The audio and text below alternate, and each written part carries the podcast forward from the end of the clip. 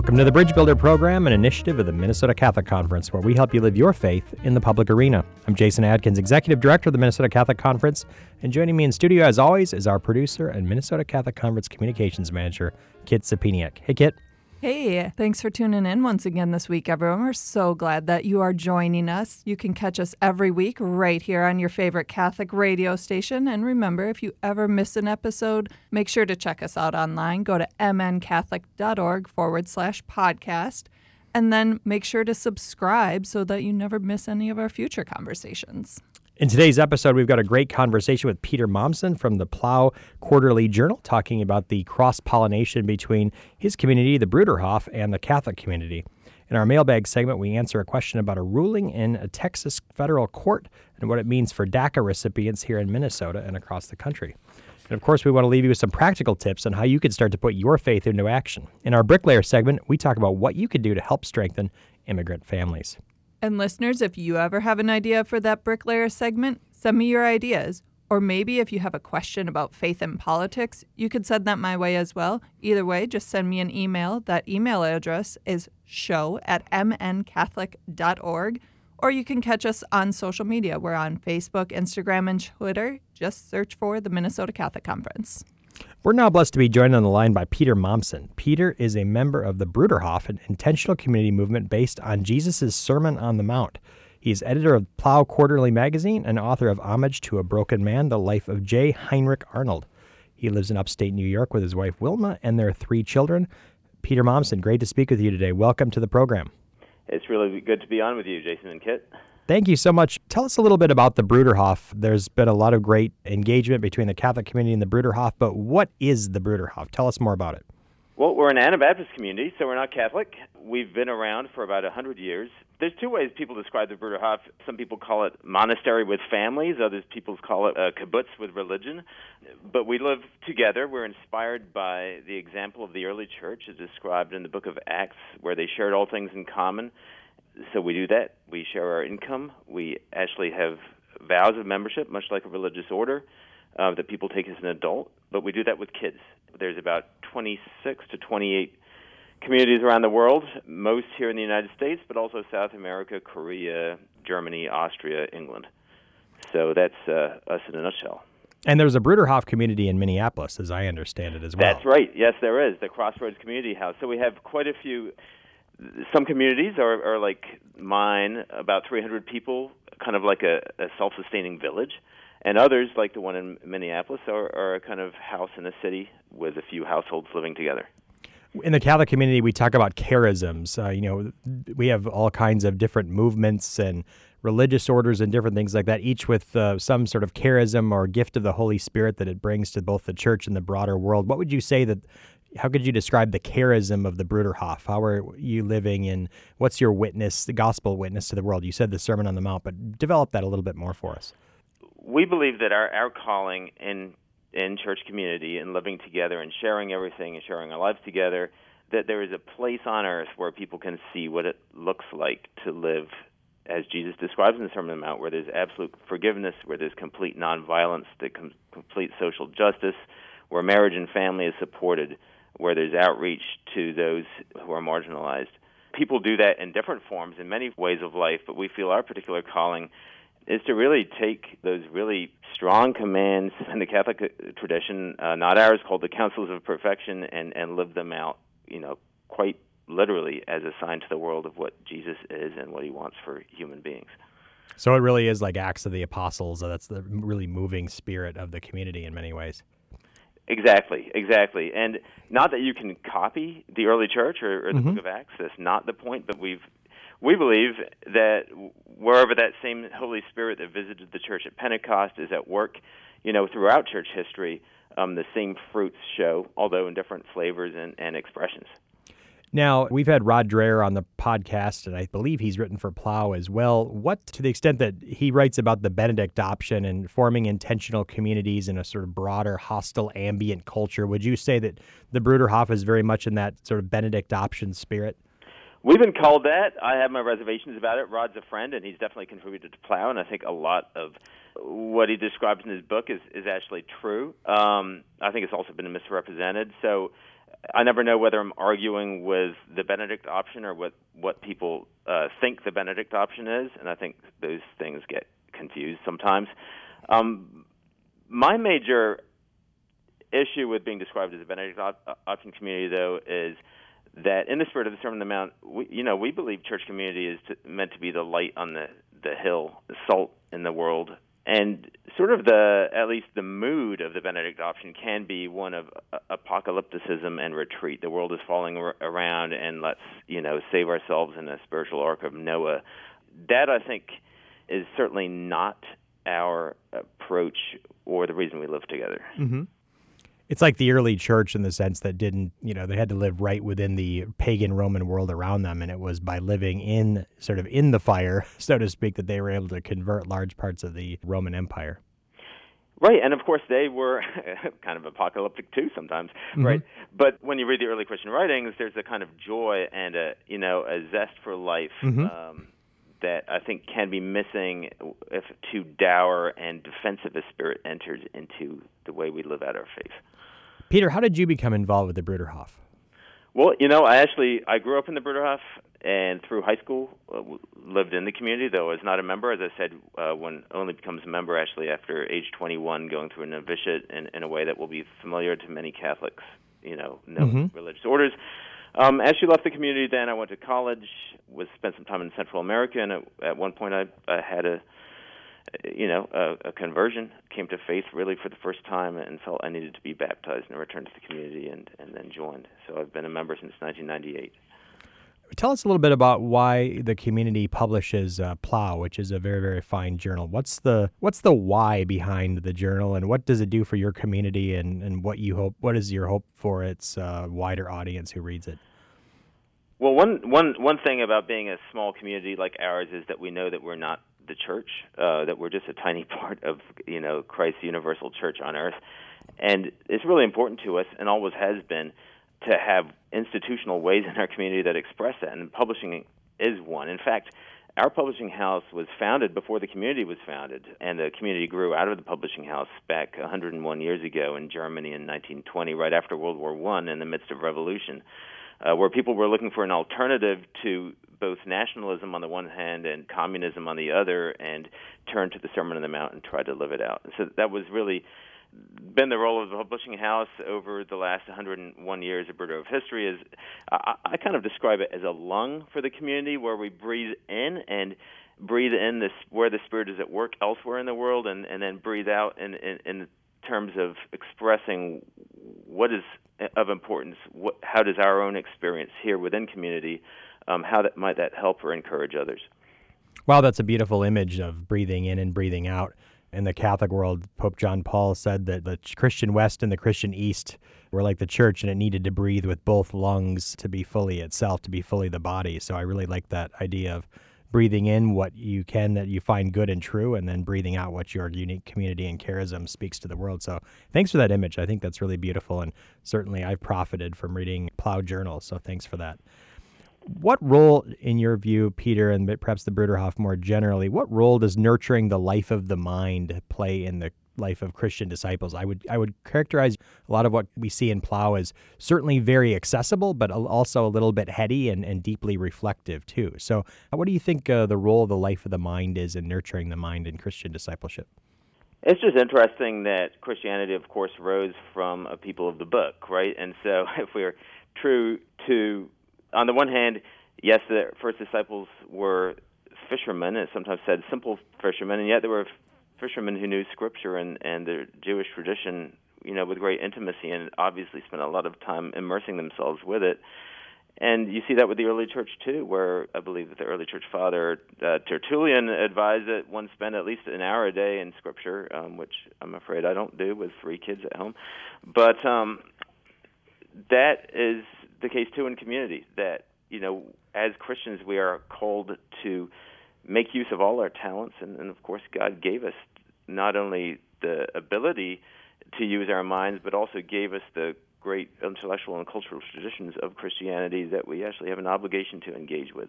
And so I think that's that's been part of community life. We're not an intellectual or academic community. We have people from all backgrounds, from you know plumbers to electricians to carpenters to people who work in publishing to doctors and lawyers. But I think what draws us together is whatever our formal education that we have an interest in where God has been at work in history and in human culture some Catholics sometimes are turned off by ecumenical engagement because it seems as though often we're the ones having to water down our teachings and our faith to accommodate others in those conversations.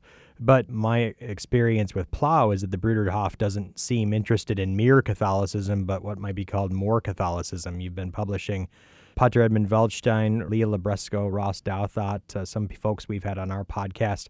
Cardinal Timothy Dolan is a visitor often to the Bruderhof community. Talk about the community and the journal's ecumenical engagement with the Catholic faith and intellectual tradition. You talked about that lung analogy, which I think is really great, but how has the particular witness and writing of Catholic thinkers and saints that you've put in the journal, how have they informed the life of the Bruderhof? We actually have two Catholic editors, Leah Libresco and Brandon McGinley, who may be familiar to some of your mm-hmm. listeners. He's been on the podcast, actually. Okay. Both, both of them have, yeah. Oh, that's great. But, you know, to the fundamental question of does, you know, ecumenism water down the distinctives of the Catholic faith or our faith as Anabaptists? I mean, there certainly is that danger. I, I always go back to a conversation that our pastoral leadership had with then Cardinal Joseph Ratzinger back in 1995, where they read together the stories of some of the early Anabaptist martyrs, who many of whom died at the hands of Catholic rulers in accord with the Catholic worldview at the time in the 1500s. And they read together those stories, uh, which in the end the confessional aspects of it drop away and, and become the stories of people willing to die for their faith in Jesus. And the future pope was was deeply moved and then he said, and I'm paraphrasing him. Of course, he he spoke much more precisely and eloquently than I will right now. But he encouraged uh, our community not to try to become Catholic, and and certainly um, made clear that you know Catholics weren't about to become Anabaptist, but the more fully and deeply each of us immerse ourselves in the life of Jesus, the closer we will get to the unity of which Christ spoke, you know, in, in John 17 and that unity does not come from diplomatic maneuvers, from negotiated language that both parties can sign on to. Unity comes ultimately for Christians only comes from our unity in, in Christ Himself. And I think that is the sense at which we try to approach our work in Plough, not watering down things. Often, a particular tradition may be one sided, or there's aspects of it that we're not going to run in our magazine. Uh, we are committed to nonviolence. We're not going to run sort of just war theory in our magazine? Well, okay, we actually sometimes do, but that's another question. But there needs to be aspects of it that really spring from a joint commitment to follow Jesus, even if that's expressed in different ways, or even if there's some pretty deep doctrinal disagreements. We don't feel those ultimately stand in the way if we do it in the sense that then Cardinal Ratzinger spoke of. Peter, how can Catholics, uh, from your vantage point, better share the gift of their social teaching, which I think is a place of common ground and their spiritual life. There's obviously overlap between uh, certainly some of our monastic traditions and life of some of our intentional communities with the work of the Bruderhof. How, how can we best do a good job of sharing our gifts and particular charisms with others, not in a kind of ecumenism of return, but in a way of mutual enrichment? That lung analogy that you provided. What's the best way for us to do that? And and maybe yeah, on I, the I flip, suspect it's happening already. The mm-hmm. thing is that. Uh, to to a large degree, Catholic social teaching is the only robust social teaching on mm-hmm. on offer, um, and it's something that you'll see a lot of in in the pages of Plough. Um, basically, because we don't have a lot to add. It's a wonderful thing.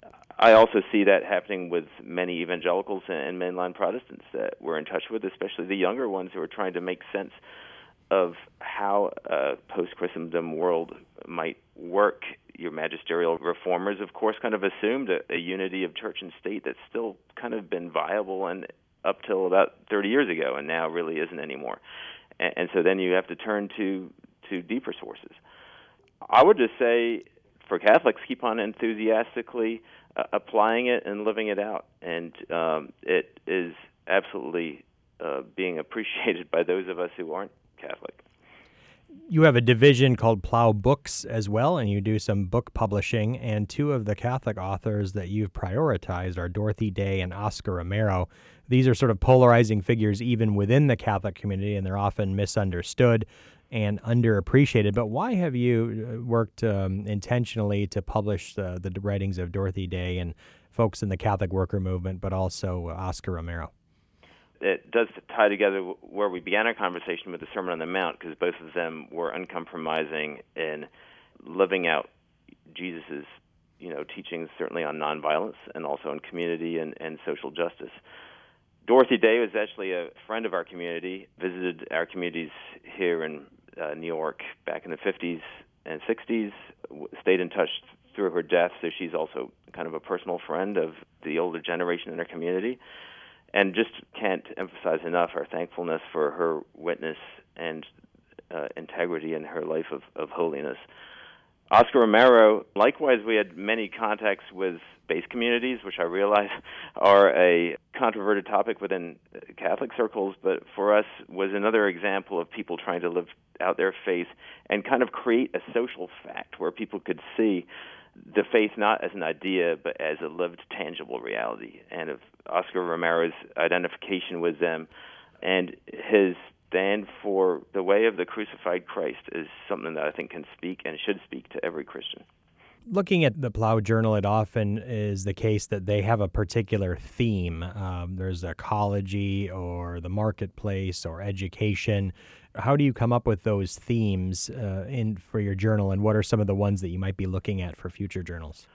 So we usually ask ourselves, what's the issue that only Plough would publish? Mm-hmm. And uh, we don't always hit that, but that's what we're aiming for.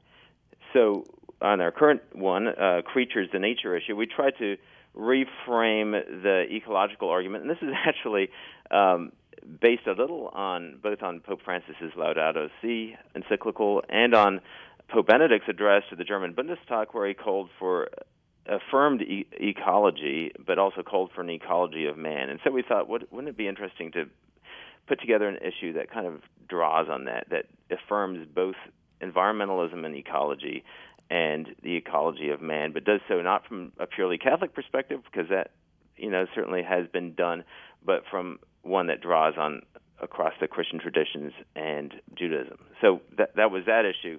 Um, upcoming, we have an issue actually on Beyond Borders, so it's going to be about identity and borders and the role of the nation state.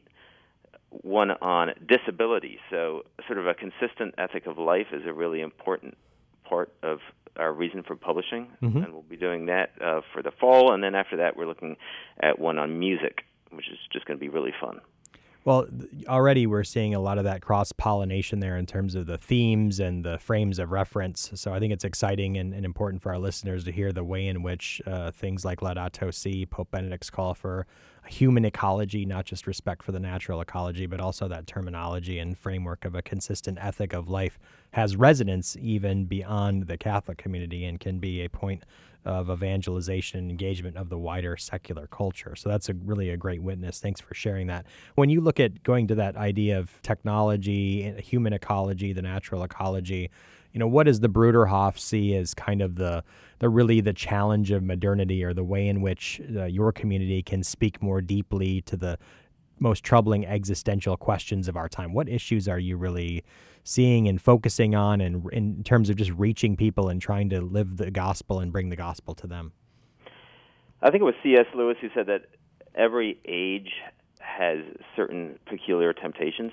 So there might be an age where nationalism is a big temptation or militarism, and there might be an age where libido and, and, and license is a, a major temptation.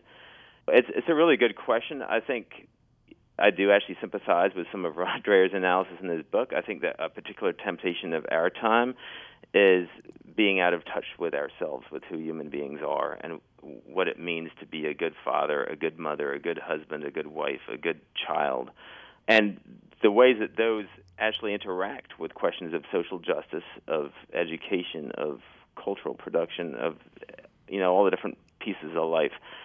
And so I think that is one. And the the questions of life, right? what Pope Francis refers to as, as a throwaway culture. So, what connects issues like abortion, the death penalty, the way we treat immigrants and refugees, the way we treat those in prison? What about our criminal justice system? What about the way we do maintain law and order? How are those all fit together, and how do those tie together with the economic systems that underpin our society? And so, I think those are the issues that I feel were Christians and uh, Plough in particular feel we, we have some we have an agenda. Outstanding. Just uh, one more question, Peter, uh, that speaks to the you know the intentionality of the way the Bruderhof lives, a sort of family of families in each community. Uh, I think Catholic, many Catholics are you know finding themselves uh, rootless in the sense, like most others, that you know the social institutions that defined and gave shape to our lives, you know, whether those were the voluntary associations, our local communities, our families. A lot of those have been broken down by the, the liquidity of modernity, as Rusty Reno calls it. And I think that we're looking for ways in which we can reconstitute that sort of uh, it takes a village mentality, in, in a way, to put it crudely, but homeschool co-ops and things like that. What has been the success of, you know, tell us about how you've made that work where you help families live together and provide that network, that support that's so needed in kind of that hostile ambient culture. What's the secret sauce of the Bruderhof? Yeah. Well, the secret sauce, such as it is, there's a few kind of old mottos that the older generation, uh, you know, brings to new members or those who grew up there, and and one is, you know, you know, less talk, more work. Um, but every time there's human community, and I, and I've seen many attempts at intentional communities. There was a new monastic movement. Um, I, I realize there's all kinds of cooperatives and stuff springing up everywhere. You know, we have to deal with the realities, the obstacles of living in human community, and those are not very glamorous. They take a lot of work, and, and the key is forgiveness. Uh, the key is speaking straight to one another and keeping open relationships. And and I think that is we actually have something called the, our first law, and it's essentially that we'll never gossip um, against each other. We will speak straight to each other, and that we do have a commitment, quite practically, to make peace with each other before the sun goes down. And I think so many noble-minded efforts along these lines really fall apart on just very simple, often small matters of unforgiveness and grudges, and that's what we try to deal with in community, and that's actually a big part of kind of what it means to live in love and unity together. Pope John Paul II called us to build a civilization of love, and if we're not starting with that in our homes, in our families, in our parishes, uh, in our extended families, in our neighborhoods, uh, with things like forgiveness, that glue that repairs social relationships, then it's going to be harder to create just structures in the broader society. And Mother Teresa spoke very eloquently about that too, and it, and it can be frustrating, right? Because you think that you should be talking about big ideas. Um, and making big changes, but it really is the people right around you. Um, it, sounds so predictable, but and yet it's true. You know, that's that's to whom the Sermon on the Mount needs to be directed. You can't love humanity if you can't love your neighbor next door or your uh, brother or sister. So, what a wonderful conversation, Peter. You've really blessed us uh, with some really uh, grist for our mill and some things to think about. I can't recommend highly enough Plough Journal. What a wonderful publication. Peter, where can folks go to learn more about the Bruderhof, but also uh, Plough Journal? So the Bruderhof, we have a website, uh, bruderhof.com, or you can just go on YouTube. There's a bunch of Bruderhof people who run YouTube channels, and just type in Bruderhof, B-R-U-D-E-R-H-O-F. Uh, Plough, uh, we spell it the British way because we originally started our publishing house in England. It's P-L-O-U-G-H dot com. And of course, I would be remiss if I didn't urge anyone who's interested to at least consider subscribing. Wonderful. These uh, these things go because people actually give them money. So subscribing uh, is a good effort to keep uh, good writing and the good perspectives that we read in Plough going. Peter Mommsen, thanks so much for joining us on the Bridge Builder today. It was great to have this conversation. Likewise, and we'll be back in a moment with our mailbag segment.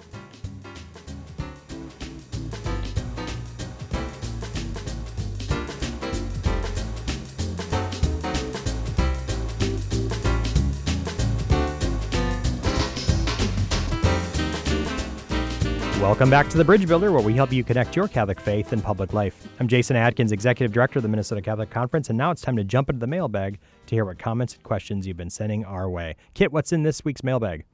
Yes, so as our listeners maybe remember on July 16th, there was a U.S. District Court that decided for the Southern District of Texas. They ruled that the Deferred Action for Childhood Arrivals, or DACA, that the program is unlawful.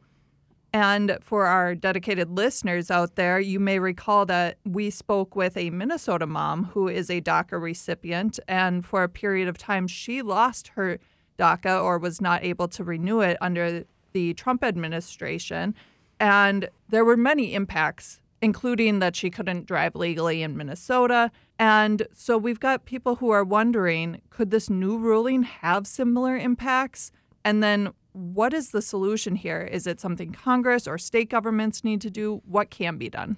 So, first of all, just a reminder DACA, Deferred Action for Childhood Arrivals, is a uh, executive or uh, administration policy that uh, deprioritizes um, children who came to the United, people who came to the United States as children, as undocumented immigrants, and it sort of basically deprioritizes them as immigration enforcement priorities, and then gives them a certain temporary protection from deportation and grants them work authorization as well, recognizing that they did come here as children, and some of for some of them, this is the only country they've ever known. It's not a pathway to citizenship. So there are, you know, many, many uh, folks. Uh, there's uh, allegedly about 3 million folks who, who are called dreamers, folks who came here as children. Uh, only a small portion of those, uh, approximately 650,000, are active DACA recipients in the United States, although there are about 3.6 million what we call dreamers in total. What the district court did in, in Texas was rule on a lawsuit brought by Texas and some other states complaining about the un- uh, illegality of DACA precisely because, from their perspective, it induces minors to cross the border and come to this country. And then that's something that those states have to deal with, both from a resource management standpoint, a welfare standpoint, et cetera, et cetera. And so they're challenging the policy, the federal policy. The district court said it is unlawful, but it, the ruling applies to future grants of DACA status. So if you haven't already been given DACA status, then that's it's going to bar you from that if that ruling is not appealed. What it does speak to, as the U.S. Conference of Catholic Bishops has said, is that there's a legislative fix that we need to create an opportunity for a pathway to citizenship for those young people who did come here as children and uh, give them uh, an opportunity to come out of the shadows, uh, to provide clarity and long term stability to their status. As Pope Francis said, immigrants, if they are helped to integrate, are a blessing, a source of enrichment, and a new gift that encourages a society to grow. Uh, really important for those families uh, to keep families together, to not separate children from their parents. Um, there's often uh, the case that some of these uh, dreamers also have parents who are still uh, in the United States as well. We don't want to separate families. We want to keep families together. And providing long term legislative protection for uh, dreamers and DACA recipients is a key priority, especially with these court rulings uh, striking down the program prospectively. So that's kind of the, the crux of the issue, Kitten. And again, it's important that we have comprehensive immigration reform, but at least let's start with the uh, Dreamers and DACA recipients. Thanks, Jason. And what do you have in this week's Bricklayer segment? It sounds like we have something that would relate to that, how people could start living out their faith in the public arena. You can call your members of Congress and urge them to work across the aisle to create comprehensive immigration reform. Urge them to keep families at the center of their decision making so that parents and children are not separated. You can find the phone numbers to your members of Congress in our Action Center by clicking on the Directory tab. Then enter your address and you'll be able to be paired with your member of Congress and your two senators. Go to mncatholic.org slash action center and click on directory. Again, that's mncatholic.org slash action center and click on directory. That's all the time we have for today. For everyone listening on your podcast app, make sure to follow or subscribe so that you always know when a new episode comes up. Then leave us a five star rating and click share so that more Catholics can begin to build a bridge between faith and public life. Remember to catch up on our past episodes at our website, mncatholic.org slash podcast. Thanks for tuning in today to The Bridge Builder. We'll be back again next week with another great guest, more of your comments and questions, and a new way for you to build bridges between faith and politics. I'm Jason Adkins of Kit Sapiniak of the Minnesota Catholic Conference. Thanks for listening, and have a very blessed day.